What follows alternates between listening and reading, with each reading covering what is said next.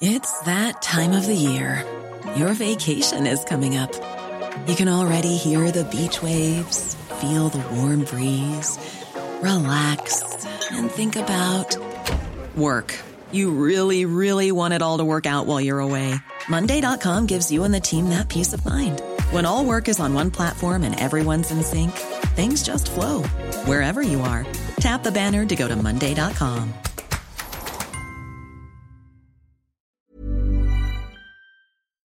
Economist.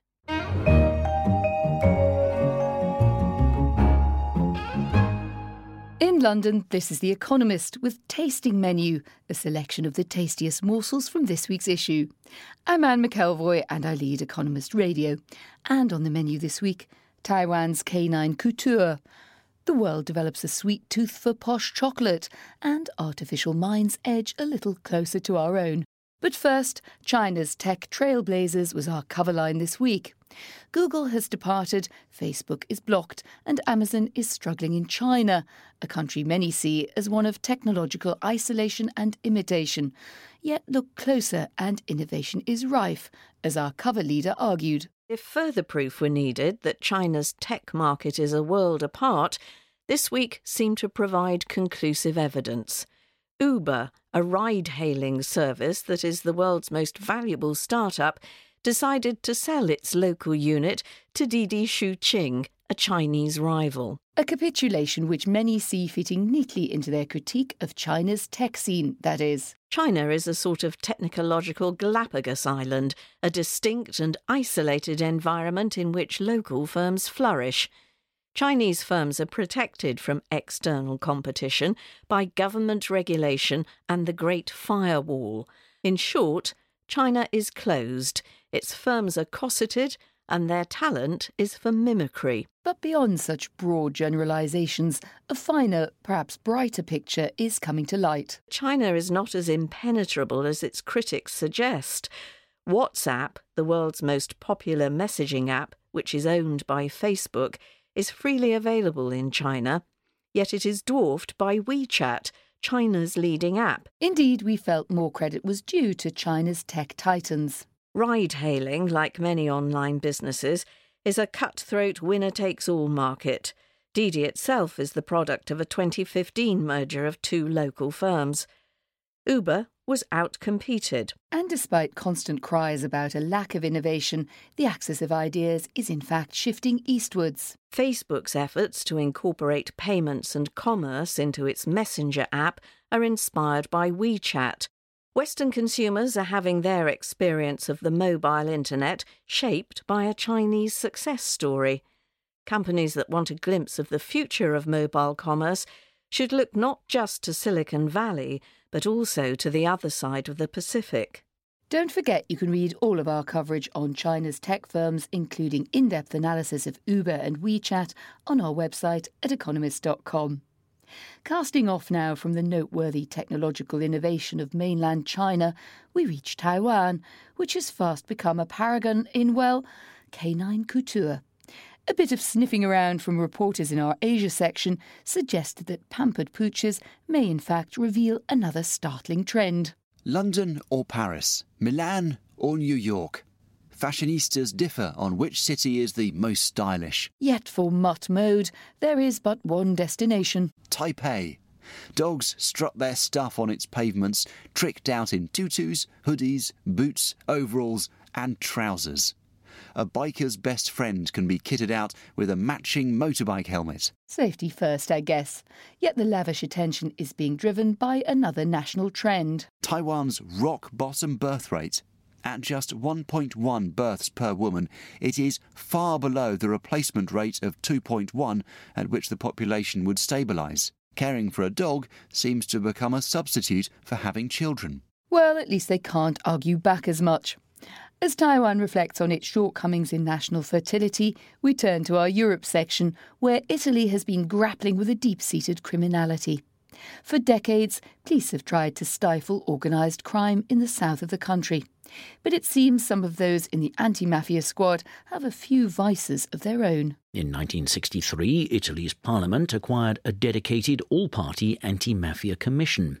But the fight against Italy's four big mafia groups also has a vast, unofficial component of business people publicly refusing to pay for protection, investigative journalists, and above all, civil society movements. Recent scandals, however, have called the integrity of some such anti mafiosi into question. A woman who was a symbol of the fight against the Calabrian 'Ndrangheta was found guilty of pocketing funds she received for a women's support group and some examples of business modus operandi are a little too familiar. Such as the case of a leading Sicilian businessman convicted last year of extorting a 100,000 euro bribe. Safe to say there's one group who will be revelling in the lack of limelight. The Godfathers are no doubt delighted by the recent scandals and the attention they deflect from their own dirty business. While Italy's crime families may be basking in a little reduced stress, Europe's banks were certainly feeling a touch of heat this week. In Money Talks, our weekly podcast on business and finance, we discussed stress tests on European banks and what the results might mean for markets. Our finance correspondent, Christer Koskelo, gives us his analysis even if the stress test in this case modeled a, an adverse scenario of a huge spike in long term interest rates, that what we should really be worried about is the detrimental long term effects of these low interest rates staying low for a very long time and net interest margins remaining very narrow. No escape from the gloom for European banks uh, in the in the short term, at least. No, not even in the medium term. So, uh, unless sort of monetary policy changes, unless the macro picture changes, you know, banks at the end of the day are, are so tied to the economy they're located in, much more so than many under other industries. So, you know, bank health is tied to the economic health, and in, in, Europe, we're seeing a lot of economic sclerosis. You can listen to our Money Talk show each Tuesday to hear about the most pressing financial and business issues of the week. So, as European banks were put under pressure once again, over in our business section, we dipped into the world of a product widely believed to be the answer to life's many stresses yes, chocolate. As the article explained, where the coffee industry blazed a profitable trail across the world, chocolatiers are now following. Posh chocolate shops are springing up in the hip neighbourhoods where coffee culture long ago took root. And indeed, there's more than a scent of similarity between the two. All the talk is of aromas and sustainability, the usual stuff of craft products that makes it seem stingy not to fork out £7.50, that's $10, for something that disappears in a few mouthfuls. And while some producers are trying to break off a piece of the mainstream market, more established chocolatiers are trying to do for the stuff what Starbucks once did for coffee investing a commoditised product with a dash of high street chic. It's posh chocolate that seems to be the product oozing financial gains these days. Euromonitor, a retail consultancy, says that worldwide consumption of all chocolate has been stagnant during the past five years, mostly because rich world consumers are eating healthier snacks.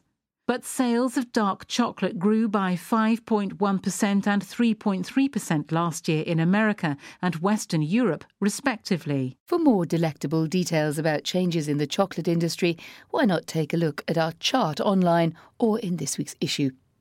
Our brains respond to chocolate in all sorts of positive ways, but will artificial minds ever experience such delicious pleasure? A landmark development this week means that the gap between biological brains and electronic ones has narrowed.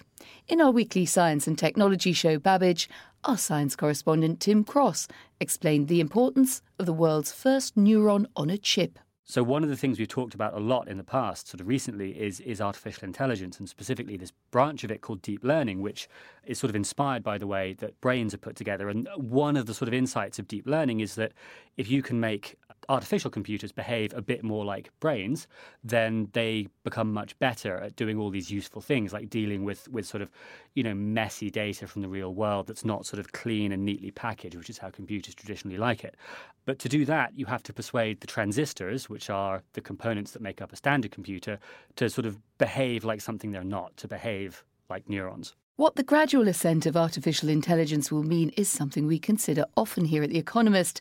So here's another mind stretcher for you. What if the oceans were transparent? We pondered this in our July the 16th issue, and one reader, Dominic Poudot from Canada, wrote in and told us why see through seas would be plain sailing. All the treasures from sunk ships would have been found, MH370 conspiracy theories would never surface, and underwater laser shows would dazzle octopuses and lobsters alike. Yet, as Dominic explained, there are far deeper consequences to consider. If we had translucent seas, the Odyssey, Moby Dick, 20,000 Leagues Under the Sea, Jaws, Finding Nemo, The Hunt for Red October, or Pirates of the Caribbean might have never been written or produced.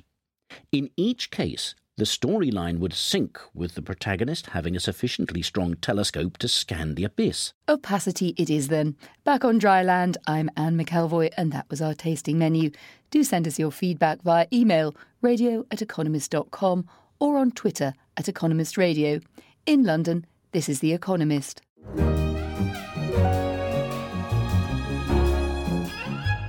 The Economist.